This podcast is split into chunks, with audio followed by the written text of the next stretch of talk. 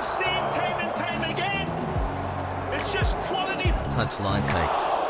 In certain terms, a better combination than Mick Jagger and Keith Richards. This world class. Touchline takes podcast. Excuse me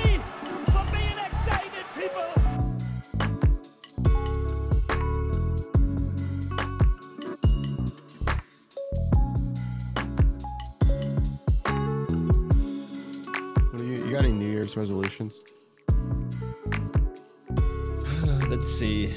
I mean, I feel like all the New Year's resolutions are so basic, right? Like go to the gym, eat better, don't drink as much alcohol. Yours Um, like do crack? yeah, I- it actually might be. I mean, it, it seems like the alcohol and other stuff isn't isn't working anymore. So Mm, the stronger stuff. That's like the stronger stuff. when MLS isn't working, it's like, ah, I gotta follow the weirdest lower level team I could possibly find that has less than 10 fans. Exactly. different. Ugh. Yeah, just gotta find them and, and and take them out. Um, Yeah, but you you want to know what my biggest New Year's resolution is?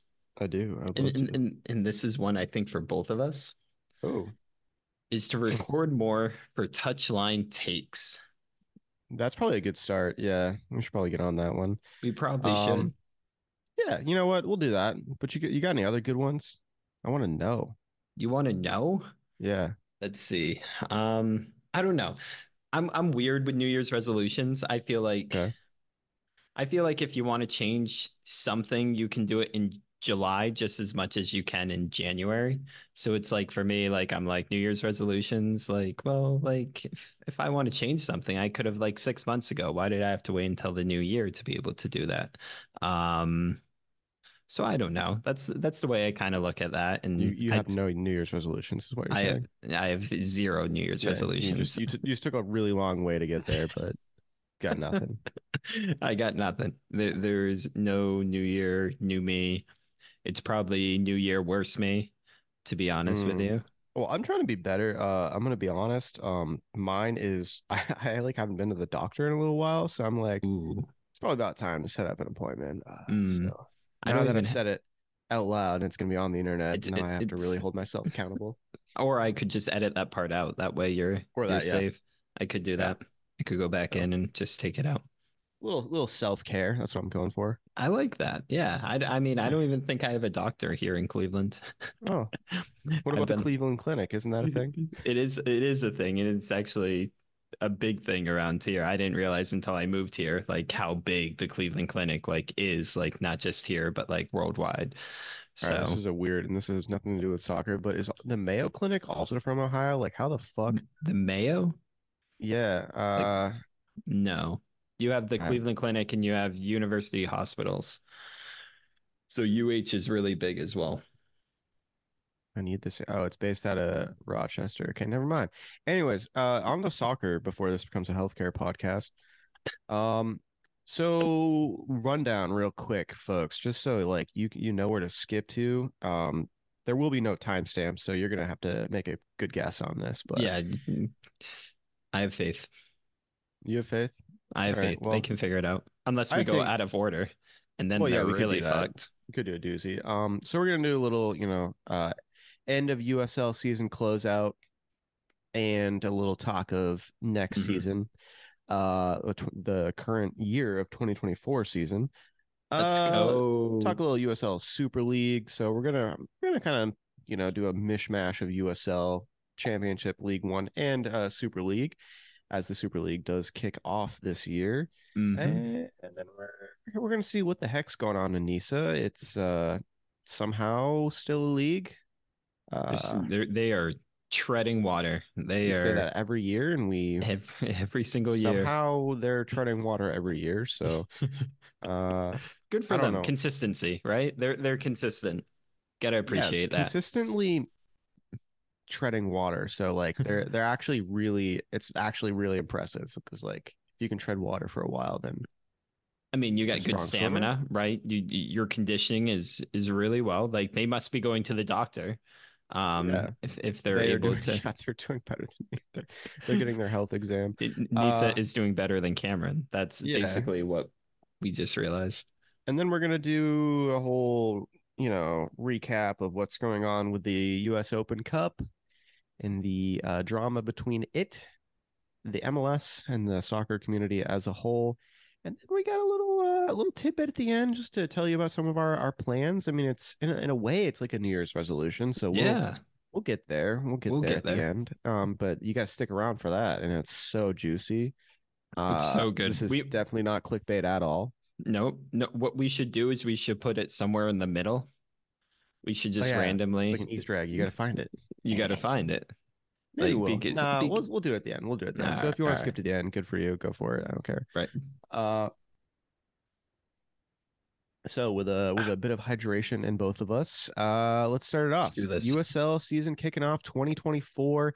Uh, you know, I think I'll, I'll keep going back to our statements post, uh, or maybe like middle of 2020. We were very Mhm. worried how many clubs would continue to stick around in USL, what things would look like for the league.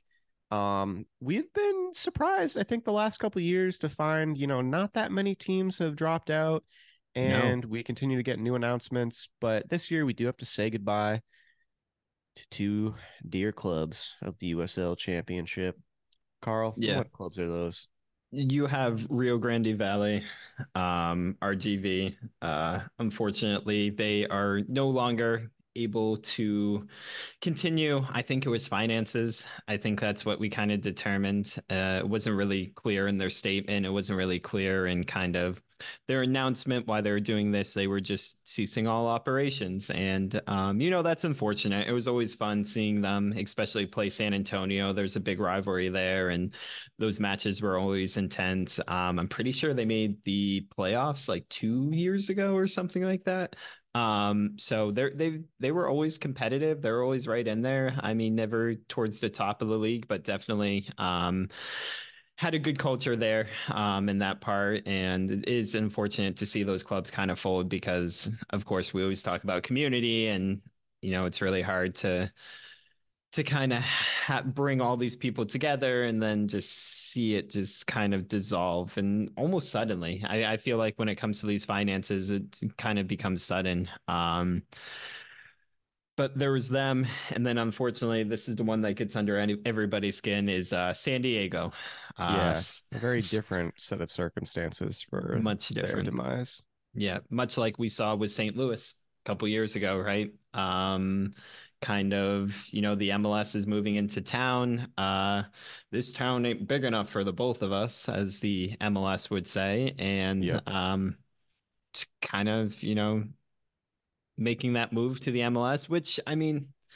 San Diego is a great community, right? You spent some time there, Cameron, last year, Yeah. and I mean, you saw a couple I saw a game. I saw a saw game. a yeah. um and i mean you can speak to just kind of the the soccer soccer culture there and kind of what the fans were like I, I think uh, it was very telling when I went to a watch party for one of their games at a, a, a local brewery. I think it was AleSmith uh, Brewing, and like it was packed, man. They had the whole second floor second floor of the brewery to uh, themselves, and it was a it was a packed crowd. You know, a ton of families there.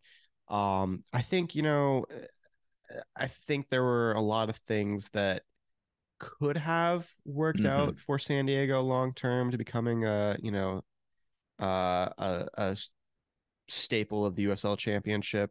Um, Right. I think there were some things working against them though that prevented them from moving on with uh, the MLS team coming to town. I mean, they didn't have their own stadium. right The ticket prices were oddly expensive because of that fact. Uh, I think the the school that they're playing at, I'm trying to remember. I think it was San Diego State, something like that, which I believe Mhm. is a private school. So, the, you know, they were charging a good chunk of change uh, as a cut of each ticket sold. So, their t- the tickets were more expensive as a result. Um, you know, they they tried. I think I'm not. Nobody's really sure, but it seems like sort of last minute to keep the branding going with the new MLS team. Yeah. But I think they were asking for too much money, something like that. So it never really uh, came to fruition. But I think you know uh, they had the supporter culture. They had Mhm. on-field success. They even had some big names like Landon Donovan uh, Oh, yeah. in the in the squad, not the squad, the team uh, office in general.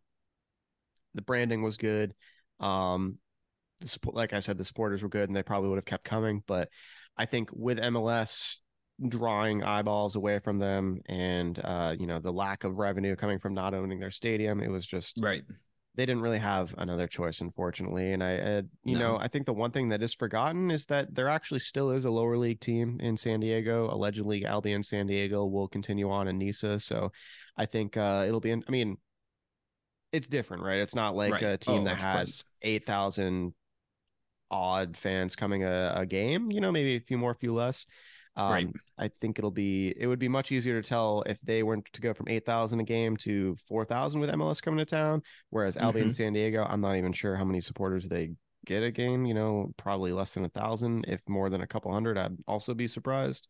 Right. So um, I don't know. I think uh, recently there was a post by the supporters group, the Loyals, and uh, I think they sort of backed out on their original anti MLS, and now they're oh well, this is their their opportunity to switch it up, and now they're going to go support the the MLS team. And I think a lot of people are calling them out for that, but I don't really, I don't blame them. It's un- it's definitely unfortunate, but you know it's it's the way it goes. At least they still have a team, unlike the uh, previously announced uh, Rio Grande Valley. You know, there's It- no one really left for them. So A- And that's the thing. Like, as much as we sit on here and we harp MLS, and as as awful as a situation like this is, that MLS is taking away from the lower leagues and the USL.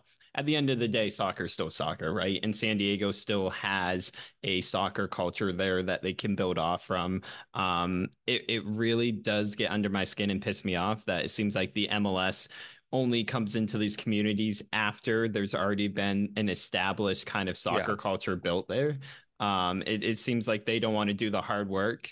And, And that's not they, solely an MLS thing too. I mean, we have to say that USL is uh, not uh, you know clean of doing this themselves. True. Like Jacksonville, technically, they're yeah, doing that right now. Mhm. Uh, Chattanooga, another example, and I'm sure there's more. I just can't really place one right now. Um, I know Right. there would be like, for instance, amateur teams would argue that USL has done this frequently to them. Milwaukee is a good example of that. Uh, New Mhm. Orleans seems like it could be, although we don't really know. Sometimes I feel like What's if they work there. with the lower level team, like there's the New Orleans Jesters, if they work with them, like I think that's different. And I think that's the same thing for like Milwaukee. Like there's the uh, Torrent that's kind of annoyed that they're Mhm. not working with them. But you know, uh, anyways, so yeah, I think to your general point of MLS seems to use USL and perhaps NISA as like a uh, like a petri dish to see how things work out in different parts Right. of the country. I think you're totally correct. I, and I mean, even with the demise, I shouldn't say the word demise, but kind of these clubs dissolving, um, we're seeing a lot of clubs enter. And I, I think Yeah. if we actually look at the real numbers, there's probably more clubs going into the USL than there are coming out, which, um, if I know anything about basic math, like that's, that's We're good. not sure you do, but it's it's it's still the jury's still out on that one. But um, so you have clubs like Rhode Island, which by the way, building a new stadium supposed to be awesome. Their Yep. their kit, their crest, everything they're doing right now to kind of go off build in that community, think they amazing. just signed a head coach too not that long ago, Connor They did? Pretty sure who I think so. Yeah. I'm familiar with. Actually, he went to he's he has a main connection. He played Mhm. for MCI in high school, uh, and then went on to play for the New England Revolution and coach multiple teams. Um, I think recently Birmingham is one of them. Mhm. He also is on another squad. I can't remember. Um, but yeah, so I think they've got a. You're right. They've got a good operation going. Stadium looks like it's in a good location. Exactly. Uh, it's been, I think, a little controversial, uh, but you know, I think most of these proj stadium projects are not Oh, uh, yeah. free of controversy, so that's not exactly new. You got that one. And if we want to talk about some promotion, I'm using the the quote unquote air True. quotes with this one. Uh, North Carolina. Um, they will be joining the USL Championship after winning League One last year. But um, I think that's going to be a great move for them. Uh, we always talk about sort of that North Carolina, South Carolina kind of soccer community with Charleston, Oh God, yeah. Chattanooga. Like, It could be Uh, a well- league like of its own right there. Right? I mean, Chattanooga's in Tennessee, but it's it's You in know, that, general that general general area. southeast, you know, central southeast area. Right. So um, that's just another one, you know, adding to just, and this is just the USL championship, right? Like this Right. isn't even the rest of the USL, which, you know, you still got more news from that. Um, you already mentioned Jacksonville. Um, I think Jacksonville, they're, are they going to be League One? Is that what kind of was decided on, or is it still the jury's still out on that one? Sorry, could you repeat that question? Ja- Jacksonville, League Oh, okay. One. No, they're. I think they're. Are they going championship? Are they yeah, going no, I'm championship? pretty sure they're going championship. Uh, and they've got to compete with the Armada, who seems to have a stadium plan now in downtown. So oh, they are championship and the Super League as well. So Yeah. Yep. Okay, interesting. So, I mean, you just have so many clubs coming in, coming out, um, not coming out, especially, which is good. Um, and then Texoma, is that how you pronounce that? Texoma. Yep, on the the area, you know, pretty obviously between uh combining Texas and Oklahoma. I, I'm Mhm. not sure the like uh, the actual city that they're planning on being out of. I'm not even sure if that's fully announced yet, but uh we can probably do a quick verification just to make sure we're not saying Losing anything our crazy here. Um, Uh, and, and I think we decide Jacksonville's last we heard Jacksonville's 2025. There's been no Right. new um the latest thing I think they released their like crest and like motto and stuff like that, which was like last month, only like a couple weeks ago. I think it was right before the holiday season. Um Yeah, they, I mean, they're pretty frequently posting on Twitter. I mean, however, they're not really posting updates on the club. It's mostly just like soccer related tweets. I've seen them Right. post about United States men's national team watch parties, women's national team watch parties, mhm. uh, and so on and so forth. So, you know, they're active at least. And I think that's what's important. I mean, sometimes we see things uh, where these teams announce they have received franchise rights, yada yada, and then they're kind of radio silent for a while. So I think it's still nice to see them tweeting, even if it's not updates Right. on their progress. And I think it's kind of that um I don't know, weird period after you announce a club before you actually start and can get like to signing players that you you have to do these events within the community can kind of get your name out there and be like, "Hey, guess what? Right. Like we have a, you know, professional soccer club that's coming to Jacksonville in like a year and a half or less than that." So, um I think that's good. They're out in the community and they're showing they're out in the community too. Like it's that radio silence. I can't remember what club it was. Was it in Nisa? Was it Syracuse or something that didn't announce like their players and everybody was oh, like, yeah, yeah. Everyone was like, announce, announce, announce. Yeah, yeah, yeah. No, you're, everybody you're, would. You're totally right about that. Um, I did also want to bring back up when we're talking about Texoma joining uh USL League One.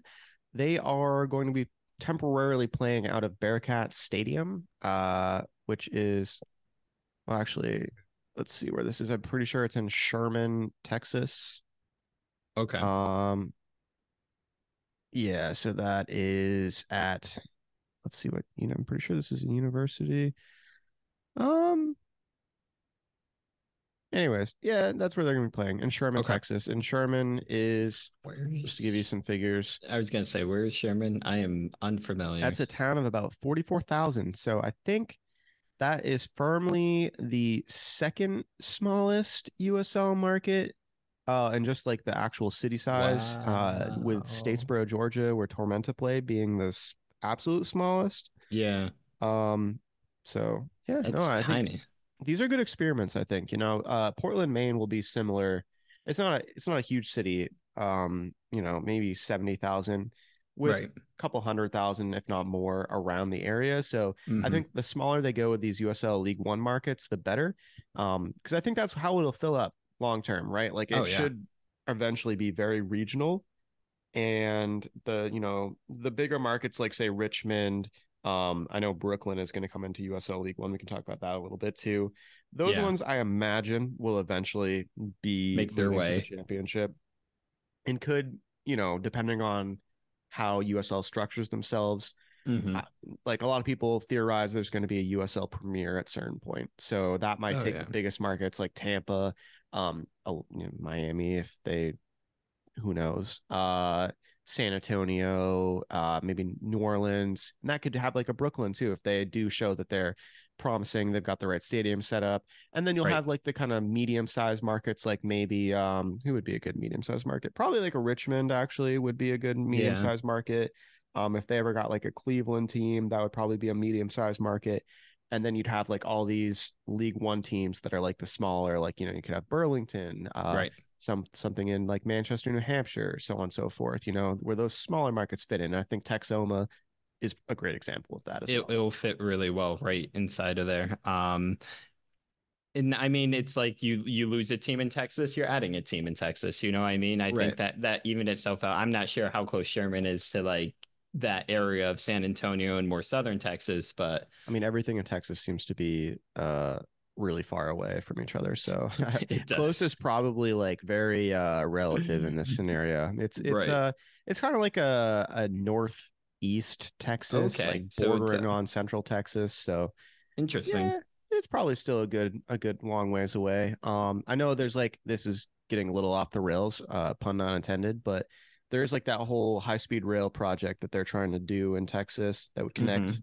the major metropolitan areas. So you know maybe eventually it'll Goes- be really easy to be a soccer Sherman. fan in Texas. Uh, Right. but right now, not so much. A lot of driving No, involved. It's there's a lot of travel, a lot of driving involved. Um, but at least they're getting I guess uh, they're getting out of those kind of bigger market type areas, like you said. It's a cool experiment to see how Yeah. this goes. Um, Speaking speaking of that, um, I think there's actually there's been a lot of speculation and for a while we've talked about like Fort Worth potentially becoming a market.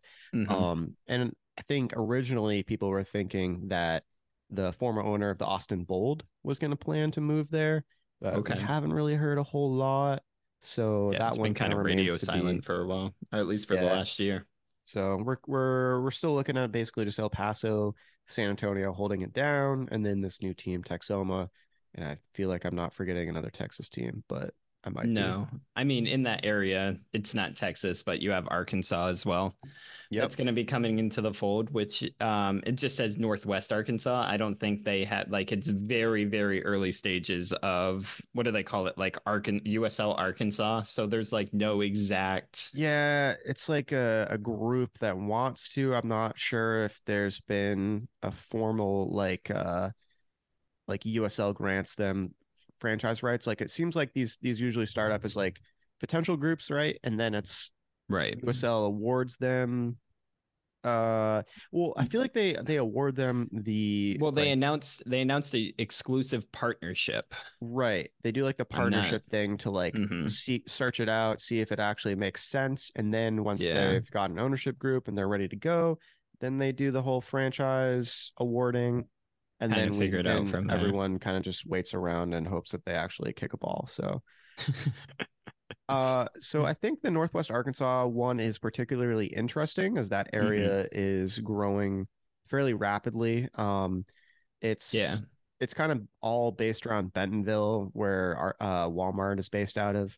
So it's been growing a lot. I think there's also is that where the University of Arkansas is? Fayetteville. Fayetteville. Fayettille Yeah. is where it is, which is, I mean, as I think it's sort of shown, a lot of the excitement around like the growth of soccer in this country stems around like millennials and the younger generation. So Yeah. being in kind of a more college type area, eh, um, I think would be, I mean, I can only imagine it's going to help the growth if they do end up planting roots down there. Um, yeah, and I think you know the one thing we talk about uh, in particular is that in college towns, it's not always easy to uh, expect that like that's going to help a USL team. Um, Right. Ideally, having a younger demographic helps, but the USL season also takes place for the most part during uh, the summer The break summer, for college yep. students. So Yeah, uh, I think true. you have to you have to kind of hope that you know these are areas where college students stick around or where you know they decide to live long term. I could Mhm. see Northwest Arkansas maybe not being one of those necessarily, since you know it's not exactly the hub for for recently graduated college students. Um, Right. It is growing fast though, and I think a, lo- a lot of that growth usually is down to families moving in. So Mhm. um, USL is also very family friendly, so that could help as well. I do think it's it's uh been listed in some places as one of the fastest growing regions in the United States. Uh, I think it's recently broken to the top 100 largest metropolitan areas. Oh wow! Um, Oh, and Ar- USL does seem to be kind of tapping into the like 75 to 100 in terms of the largest metropolitan areas. Um, like I think Portland is somewhere around there, like 90 something or somewhere around there. So Right. similar markets, which is good. Um, but yeah, so not too much to say about that right now. Uh, that's just one to kind of monitor here. And uh, another one to monitor, as we mentioned, is Brooklyn FC, uh, allegedly joining in 2025. I think one of the biggest questions uh, around Brooklyn is not necessarily the seriousness of the group, um, as they already own a couple teams in Italy, so they're familiar with soccer, and it's an investment group as well, so they're not just uh, a vanity project, allegedly. Right. Um, the biggest question will be where will they play? yeah. Um, not easy. Um, as we've seen, even when you have more money than God, uh, NYCFC, uh, not necessarily easy to get a stadium built in New York City directly. It, it would it would have to be at the a college. I I can't at, or at least to start. I mean, it Right. it depends. I think it depends to see how the growth goes. Um, but if if it was that imp- nearly impossible for NYCFC to find any sort of room in that area to build a stadium, and they're you know basically funded by Manchester City, like I can't imagine how difficult it's going to be for a USL League One side to try to find some sort of land that's in the general vic- vicinity to build a stadium. So it might have to be a lot of playing at co- a college around there somewhere. Um, I know Hofstra's around there. I'm trying to Yeah, think of other Uh, colleges. Cosmos used to play at Hofstra, so that's yeah, that's a potential uh, ground. I know that uh, Queensboro was trying to play at York College when they Okay. were not just uh, you know when they were more of a, a solid club, and we thought that they were actually going to join the league, but Queensboro now appears to be mostly dead.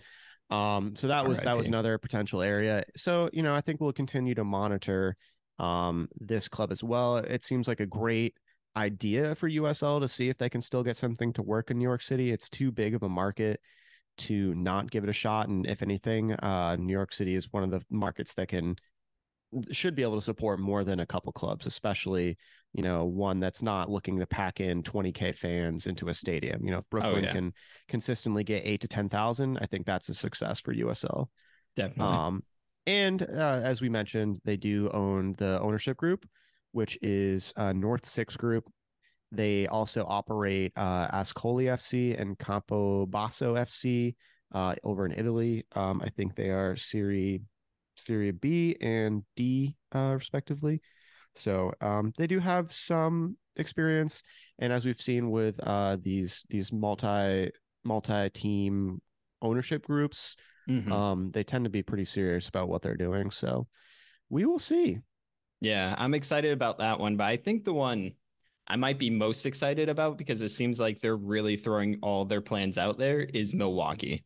Yeah. Um, I just there uh, the, the renderings of that stadium to just kind of the sort of backing and funding. It seems like they have a significant amount of funding behind starting this. They have the city support, so Mhm. I think it- Wilt is actually semi involved. I mean, I know he still has his other responsibilities, but hmm No, um, it just seems like this is a perfect spot to kind of see. And I mean, you you kind of with Forward Madison, you kind of saw like how excited people in around the Milwaukee area, around the Wisconsin area are about the sport.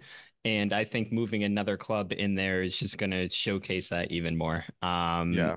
I'm I'm looking over right now the renderings and the pictures of this stadium, and it, it, it looks like it's got a city backdrop on like one of the ends. It looks like probably seven, eight thousand capacity stadium. Um, which I think is perfect for the USL. It might be a little bit more for a club that's just starting. Yeah, it says eight thousand seat stadium.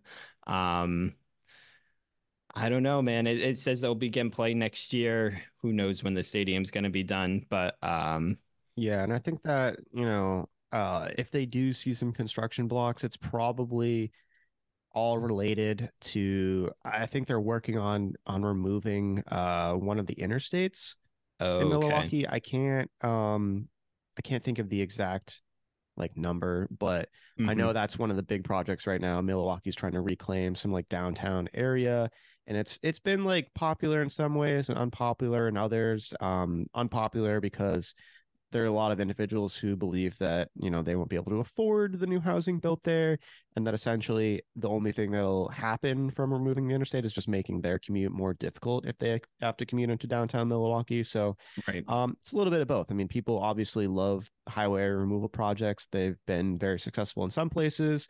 Um, I think like Chicago is an example, and uh, uh, Boston as well, which you know we both spent some time in. And, Right.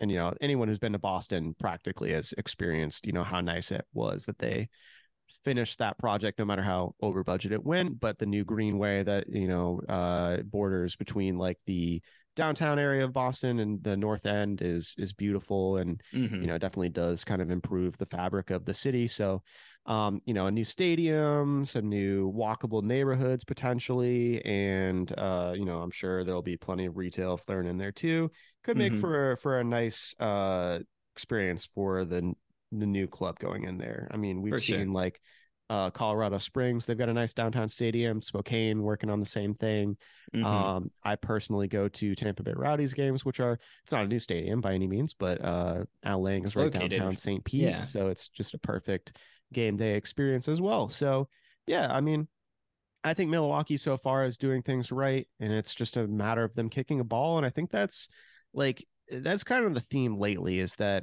we're really just waiting on some great markets to to kick in. Like Milwaukee uh we just talked about Brooklyn. Um New Orleans was announced a while ago. We haven't heard too Mhm. too much uh, and then Jacksonville which seems to be one of the more serious of the bunch as well so those are some Uh, huge markets for for USL to gain especially after losing San Diego so Yeah. um soccer wars just continue man and it's I think uh you know we'll we'll get into it but you know there's some teams that are are coming into MLS Next Pro and that's that's becoming the real competition between USL and, and MLS Next Pro.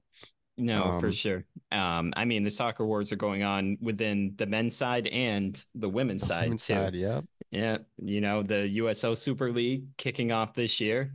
Um, we've talked about many times on here about Hmm. kind of how the NWSL is at a very pivotal point in its existence. Uh, you had all the sort of scandals, um, unfortunately, that were going on over the last couple years. Um, and you've seen the growth of the, you know, women's leagues over in Europe just exponentially just explode over the last oh, yeah. I I would say two or three years. Um I think It's I've just- seen some discussions, and a lot of people are thinking that uh, the NW- NWSL has kind of squandered some of the, the lead that they had uh, between the For other sure. leagues. Although new uh, media deal that might change some of that for NWSL. They have a massive new deal. I'll get some of the details while Carl continues his rant. Yeah, so I think the NWSL is at a very pivotal point. Um, and now with the entrance of the USL Super League, um, I think there's even more competition stateside um, for them. Uh, Yeah. Some of the, some of the markets that are kicking off within the Super League: Carolina, Dallas, Fort Lauderdale, Lexington, Phoenix, Spokane, Tampa, Tucson, Washington, all big markets. These aren't, you know, tiny soccer markets that they're really breaking ground in. Um, and some of them already have that kind of NWSL uh, established there. I think DC has a team. Um, trying to think, does does Dallas have an NWSL team? Uh, Dallas, I don't know. Also, if you can hear, I have a cat in the background that's very curious about uh getting out of the room. So, um, I might have to tend to that in a second. But I don't think Dallas has I don't think one. they do. I think that's part of the uh that's like a big part of this question with with USL Super League coming in is is how quickly can they capture some of those markets that uh NWSL has been sort of slow to. Right. Um so for example, like there's going to be a new team in Fort Lauderdale which apparently is starting this year, which is shocking to me since we haven't Yes. really heard much about them yeah. but uh yeah, I think what's helping in the NWSL is, as I mentioned, this new uh, four-year rights deal, which will be with ESPN, CBS, Prime, and Scripps. Uh, and the deal is supposedly worth uh, 240 million to the league Scripps, over four baby. years. Let's go. So- Pretty, and then uh, the it's a massive increase from the three-year 4.5 million agreement that was previously in place with CBS. And I am quoting ESPN here just to be clear. M- may- um, maybe maybe I should watch what I say on the NWSL since my Yeah, corporate company that I work for is part of uh part of the that deal. deal. But um So, yeah, I mean, 240 million. I mean, uh, let's see, how many current NWSL teams will there be? Because I know Boston's coming back soon. right, where are they playing? That's a great question, they- and I think uh, that's another like in terms of places where it's been a struggle to get a stadium. Uh, Boston is certainly one of them, as the Yeah. Revs have struggled with that for a while. Seems to be some good movement in that direction. But, anyways, back to the original question at hand. Um, so in 2024, I think there will be there should be 12, maybe 13 teams, another maybe a fourth team coming in. Okay. Uh, it's a healthy league. but so let's see. Let me do some quick maths. Okay. Uh, 240 million Pressure's on you. divided by 12 It's 20 you- million per team. So that's a that's, That's a a- pretty hefty that's a uh, healthy increase from the 4.5 million deal that they had for three years. Um, you know, definitely a lot more revenue going to the teams. So I think that like the distinction that I'm I, I think I'm trying to make is that even though USL Super League is vying for Division One sanctioning, Mhm. um, they may struggle financially to Yeah. To be on that level. Uh, they may be able to capture those markets as we talked about, but um, proving financially to be at the same level as as NWSL may be a struggle for the next couple of years, depending on what kind of markets they pick up, how much interest there is, so on and so forth. So. Right. I um, mean, you know, they did initially want to go Division Two, and I I can see why they didn't, but it uh, might have been a good start. I mean, I they probably didn't foresee this type of broadcast rights deal happening either because I mean, I think CBS had the NWSL before. I'm not sure what their original deal was that they've been with them on, but uh yeah, gate receipts are a drop in a bucket compared to uh 20 million dollars a year just from broadcast rights. So that's going to be an uphill battle. I still am excited to watch, you know, like you said, what these clubs do in those markets. The NWSL really hasn't captured yet. Um, so I, it's there's a lot also, of I should mention two two new teams joining um that I forgot about. Bay FC uh, out of the San Francisco area, and uh, Utah Royals as well. So that that brings the league to 14. Wow, Utah. So my quick maths are already wrong. Um, yes, I'm not going to recalculate. Recalculate. Uh, let's see. That was 240 million. no divide by 14. Oh, actually, that's over four years. So divided by four. All right, we're doing some some good math. All right. And that's 60 million. So now let's divide that by 14. okay. That's 4.2 million uh, a year per team. So that's a lot less than uh, what I said, but that was also over four years rather than one. But still, that's a it's a good chunk of change. the 20 million sounded great. I I, I was I was gonna ride with that one. I mean, hopefully they want to too. See, so On touchline takes, we do the math. So uh, we, we, that's boy welcome. math right there. We just Yeah. did some boy math.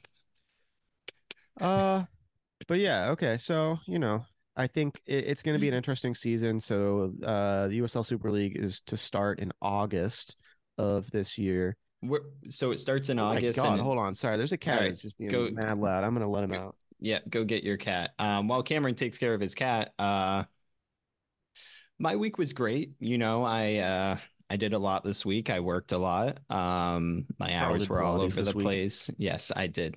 Oh, I forgot you still had the AirPods in, and you could you could Oh, hear, yeah, everything hear I was everything saying. Um, I gotta make intermission's sure you're not- over.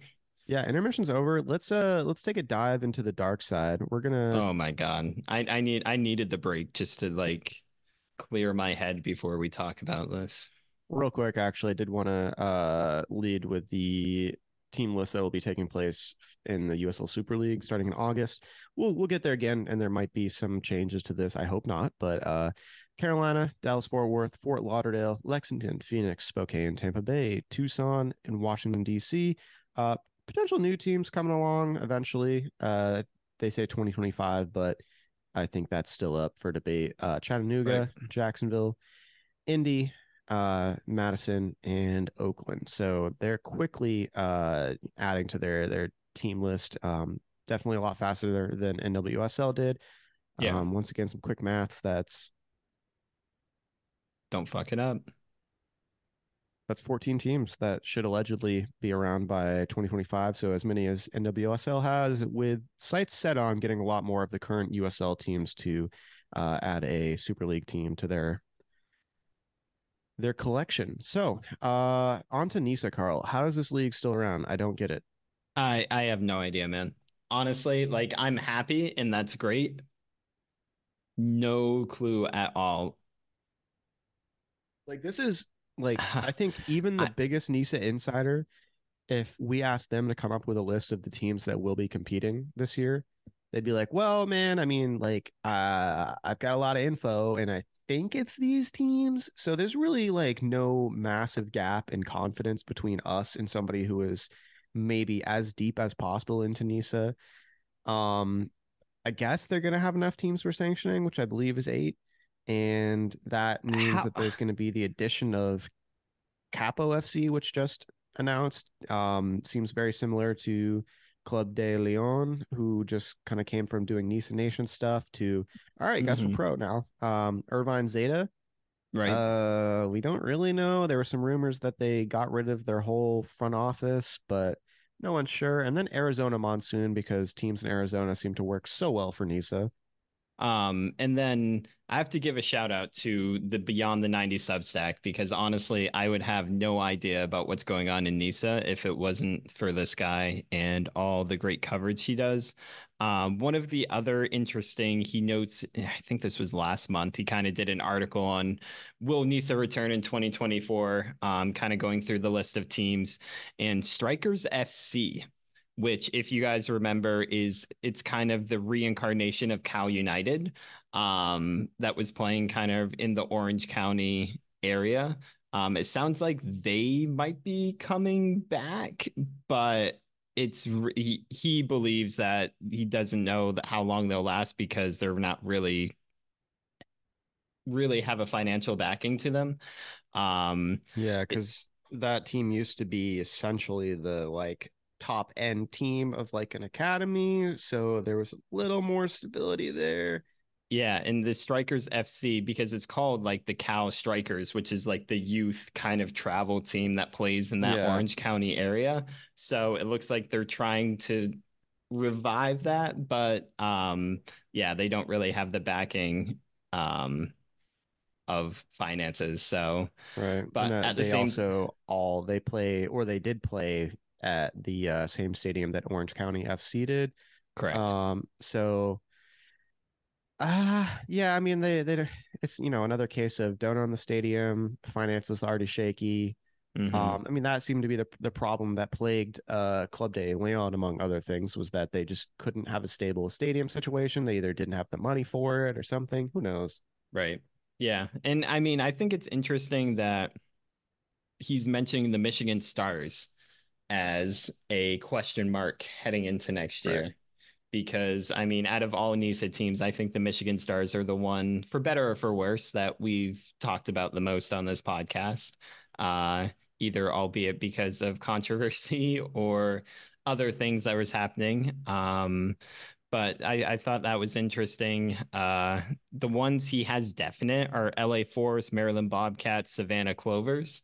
Um, which it's good to see Savannah uh, is sticking around after their inaugural season last year. Yeah. Um, that first season is, I think, in my opinion, always the most difficult because uh, it just if it doesn't work, it doesn't work, and if it does, then you know can continue to go.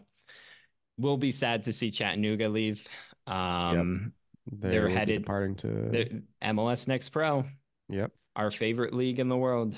Um, and Which, then like, don't blame them. I mean, once again, they were kind of cut out of USL uh, by no fault of their own. Really, there might be a little bit, but not really. It's it was Right. mostly USL said, "Oh, you're not going to play by our rules. Okay, you're not joining USL. Oh, and we're also going to put a team here, so now you can't come into the league because of territory rights." So, yeah, uh, they're going to MLS Next Pro. Good for them.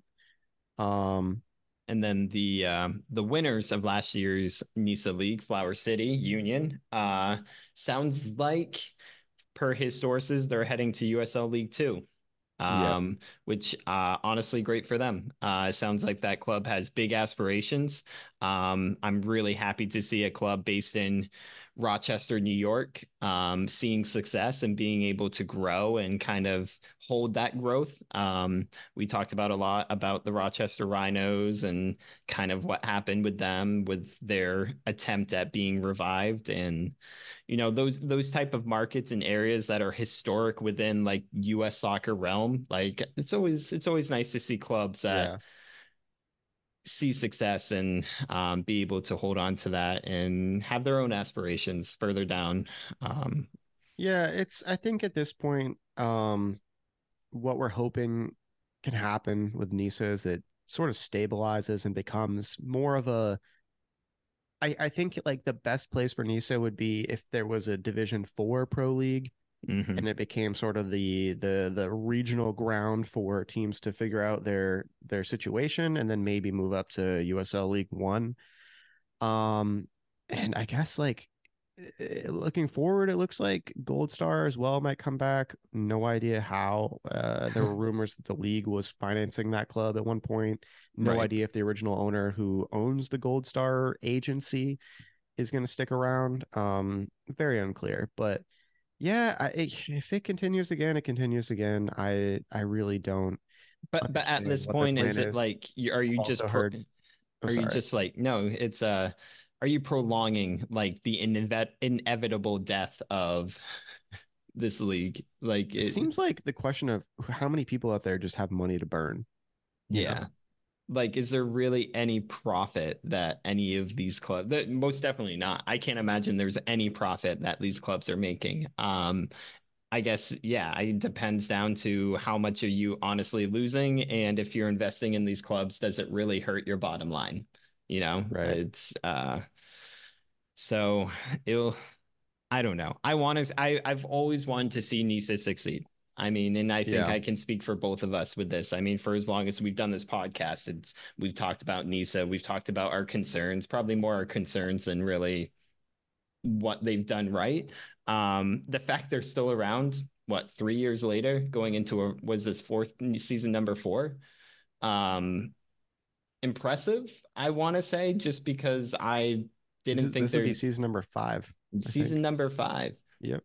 Um, you know, you have a pandemic in there where not a lot of people were coming. Um, and still they're they're kicking around. So so maybe season number five, I I don't want to call it a turning point, but you kind of you got through, I don't want to call it a honeymoon stage because there wasn't really a lot of success with it, but you got through that sort of first four years that could make or break a league, right? Um, Yeah. You've seen it when the MLS has started, tried to start new leagues that they folded within the first like four or five years just because they've realized, well, there's no profit to this, there's no point of this. So maybe that they're still kicking, like they're not dead and they can kind of, it's only up from here, but I don't know. There, there's not a lot of positives that I feel like I can speak on after last season, besides the fact that they're still around. No, I think you know the best thing that could happen to Nisa is eventually having enough teams in the West that they can just split East West completely. Mhm. Uh, and then I've also heard rumors, speaking of splits, that they will be doing a uh, sort of like a Liga MX style Apertura and Clausura. So they'll have the you know split season. I don't know. There's no official news on that. I think at this point. Interesting. So yeah, we'll see how that goes. But Nisa, another year. Uh, good luck. Yeah, th- if that's you're all. if you're a Nisa fan at this point, you've you've dealt with enough pain that we don't need to harp on that anymore. No, we, we Um, don't. We but- don't have to sit on this. Some more egregious pain would be uh, the ongoing U.S. Open Cup drama. Oh my Um, god. being that MLS, as probably many of you already know at this point, uh, requested that their MLS Next Pro teams play in place of their senior teams, which immediately angered uh, basically everyone who's a fan of Everyone. of lower league soccer and plenty of MLS uh, fans themselves who just thought that you know a tournament that they were a fan of is being devalued uh, directly by MLS. Yeah, no, and I think I don't want to say we all saw the writing on the wall when the MLS announced and started up MLS Next Pro, but it almost seemed like this was trending in this direction to begin with. That Yeah. I mean, there, it seems like every year the MLS is announcing a new competition, albeit the Leagues Right. Cup, the Concacaf Right. Champ, whatever it may be. They just make something up out of the blue, and it's just another tournament for these players. And so I, I think if the MLS was like, well, this is too much game time for our players and we need to, you know, drop one of these tournaments, well, maybe you should have thought of that before you announced another six going into this year. So it's it's just kind of I feel like we saw the writing on the wall that they would try to pull something like this. Um, I mean, we've talked about every time the US Open Cup comes around, we talk about the history of it and how historic it is and how awesome something like this really could be if the MLS just grabbed hold and marketed this better. I don't want to blame this on US soccer because I don't think this is fully US soccer's US soccer's fault in this case when it comes to the US Open Cup not having the publicity it should. I think at the end of the day it's the MLS's because they don't none of these owners, none of the clubs, the league doesn't give a shit about the US Open Cup. No, and I think especially if they, uh, you know, if they were doing this correctly, Mm-hmm. I would say, you know, they they talk about.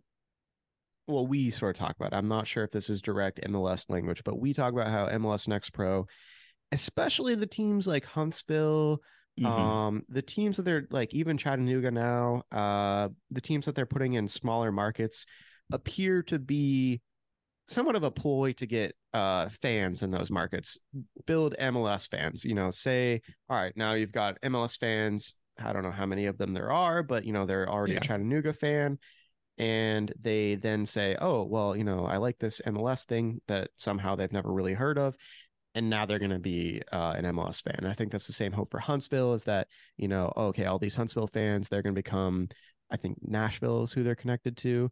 So Yeah. they'll become Nashville fans. And I think the plan was to make it as much like minor league baseball as possible to sort of build fans of the league.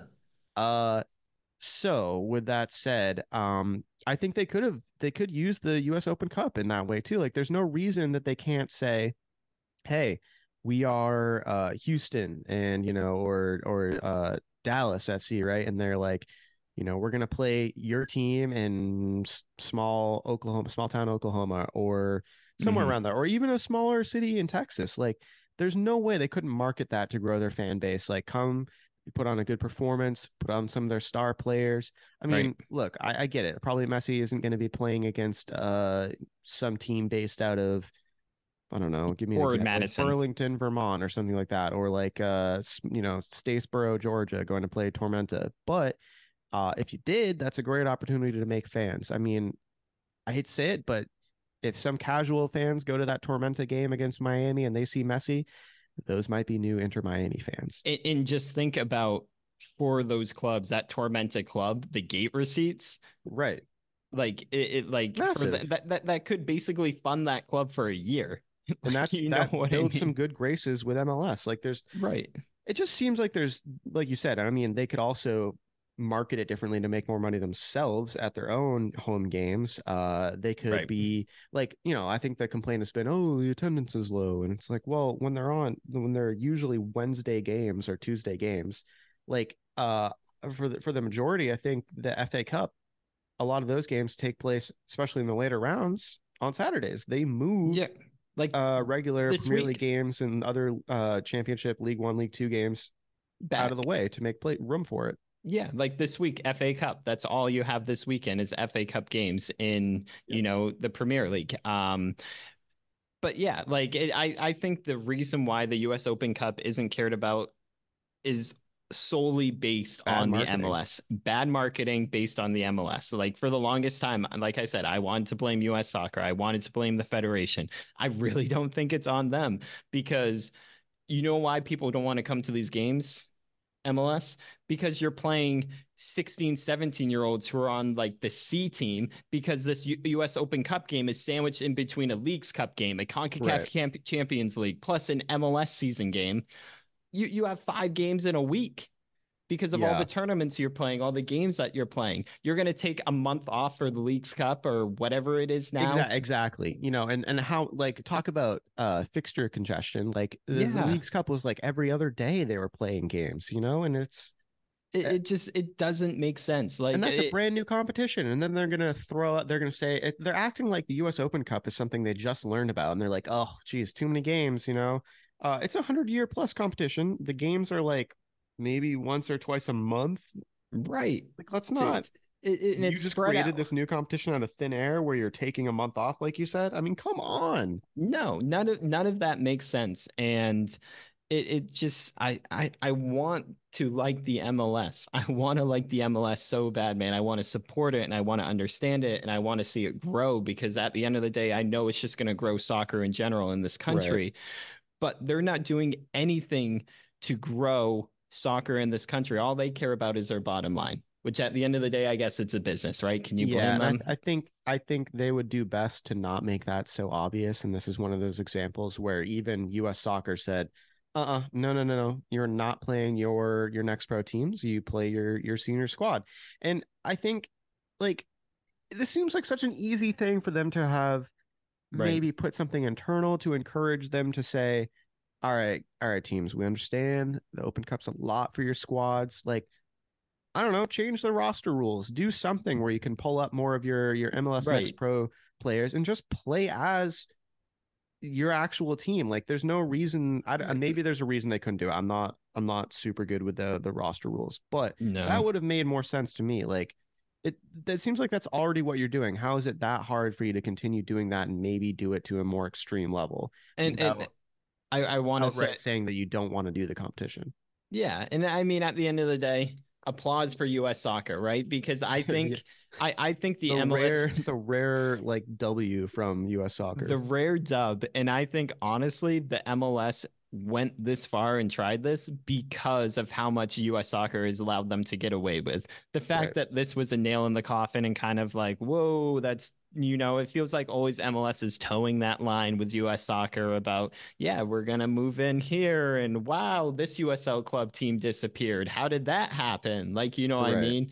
Well, it now, seems like they kind of get whatever they want too, because I Right. mean, look at it. Like we just talked about the the leagues cup, uh, recently created competition, and already they got Concacaf to say, "Here you go. Here's some uh, spots for the Concacaf Champions League to whoever wins this. I think runner up as well, something like that. Like it's insane, man. Like they're just it's they're just rolling over to MLS all the time, and finally, finally, U.S. Soccer said, "Nah, No, we're not. We're not going to let you do that." that's not going to happen and it's i don't know we'll, we'll see what happens once the us open cup actually gets kicked off going this year um Mhm. but it, it's such a beautiful tournament i mean i don't need to harp and get into this again i feel like every other podcast i i'm talking about this but it just Yeah. it's so unfortunate that this tournament isn't cared about enough um because it's, it's, I mean, it's so unique. I think, uh, it's so especially unique the more that you talk to people, especially those that have watched Wrexham, like they love the fact that Wrexham gets an opportunity to play, you know, higher tier teams, whether through promotion or just through the FA Cup. through the I FA Cup that yeah starting to get more like relevance in the general consciousness. So, uh, well, and then you know what's just happened recently, the NBA in season tournament. That was Yeah. how many times did you hear uh uh Adam Silver, right? I think so yeah Yeah. How many times Yep. do you hear Adam Silver say, "Oh, well, in England they have, in England they have, in Europe they have these cups." You know, it's just on and on These and on on. Yeah. And so I think that also got more people aware of uh, how these things happen. I mean, obviously with the NBA, there's only one tier that can possibly do that with, but the the like right. familiarity of some sort of secondary competition taking place during the season um was definitely introduced to a lot more people. Yeah. It, it's, you know, I, I think it's just the MLS's fault. You know, if you're worried about your players getting too much game time, well, maybe you shouldn't have added all these tournaments. If you're worried about your players Right. getting too much game time, well, maybe you should figure out the roster rules and not be so handicapped. Um, I can't imagine. playoffs last for uh you know multiple months. Oh my god, that best of five series now, man. I forgot or about the playoffs. three? yeah, like th- that first round being a like best of three or whatever. Like, what is this shit, man? Like, what are Uh, we doing? I don't know, Like- man. I mean, it's like not only do they already have way too many teams making the playoffs in MLS, Now you're now, now to make them take more. Like you can't. You just I.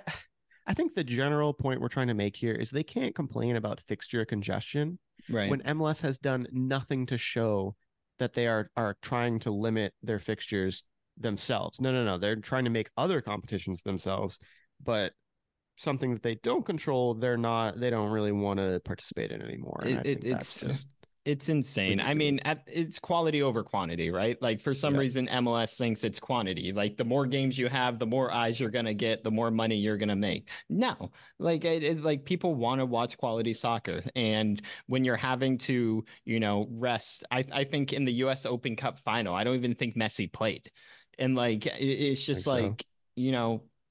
If you want to showcase your star players, especially your star players in the league or that are like 35, 36 years old, you don't want as many games because, you know, you might sell out, you know, Inter Miami playing uh Chicago Fire. But do you think Messi's going to really be playing that day? Messi might play half the games a season Right. if you're lucky.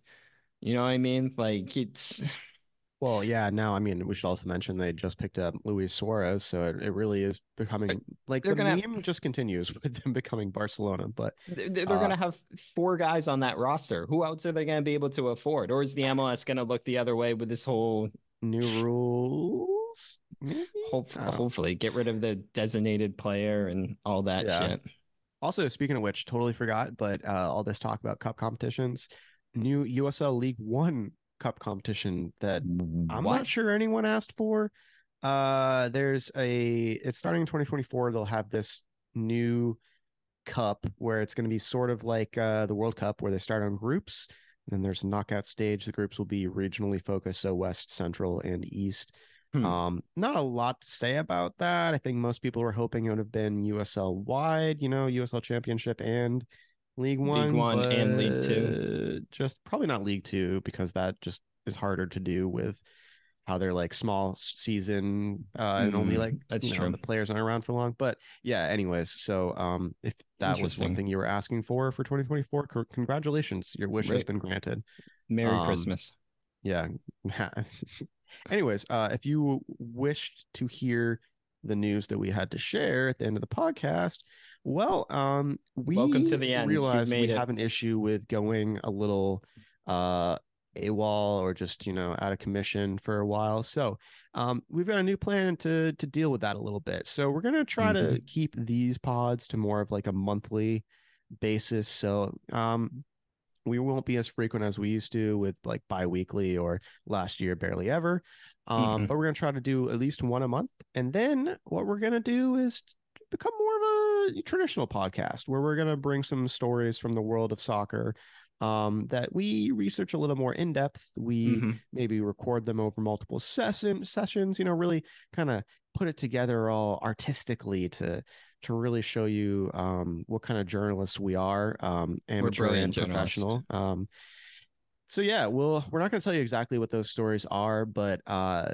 we are gonna maybe dig up some things that you haven't ever heard of about the soccer world. Um go to some regions that might not get as much attention and tell you some interesting stories. I think you know one of them we had discussed that we might do eventually is you might remember a couple of years ago in the CONCACAF Champions League there was a team that was uh paying off other players and the guy that was paying them off was actually the owner of the team that also played on the team. Now I believe it was out of Guatemala so um we'll maybe do some in-depth stories on things situations like that or or otherwise. So um we hope that you'll enjoy those. Those will most likely end up being like filler not filler episodes but when we are unable to make a pod for the month that'll be the pod that we release. So hopefully that is well received. We're very excited to do that.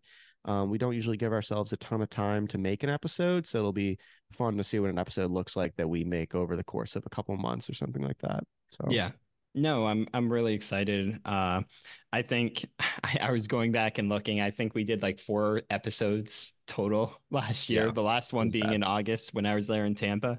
Um so yeah, you know, hopefully we can find like a, a middle ground. Um usually weekends are best for us to uh both of us to record. So hopefully we can get sort of a, a kind of a uh, a stash of podcasts all all made and done and then we can kind of release them sporadically throughout the month throughout the year um how, however it kind of works for us uh but you know i think for both of us both cameron and i like we we want to do this more frequently as much as we can um and hopefully we can new year new us uh we can lean on that and make it happen hopefully Hell yeah, brother. that's what we said last year. I'm pretty sure I said those same words last year. You know what? We're consistent in that we're apologetic and that right. We're- We're, we always apologizing. we We, keep going. we apologize. You don't hear for us for four months, and then we show up again and we apologize for you not hearing us for four months. Um, So we have a good heart. What what we're doing is Heart coming from a good place. Heart of Heart Gold of Star. gold. Well, how- the Gold Star FC. Um, hopefully not, because who knows if they're still around. Yeah, yeah. It might Our not hearts be. need to stick around. Anyways, thanks for listening to another one. Uh, Thank this you, guys. probably quite long, so we appreciate it. Uh, if you skip to the end, go back and re-listen. Mhm. And if you have ideas for the stories we were talking about, feel free Yeah. to send them our way. We'll definitely look into it. And if it's something that's got real meat to it, we'll do it. Yeah, we'll cut that meat off. We'll we'll eat it. We'll shove it right in our mouth. hmm Mm-hmm. All right, everyone. Happy See New Year, later. guys. Thanks, Carl. Thanks, Cam.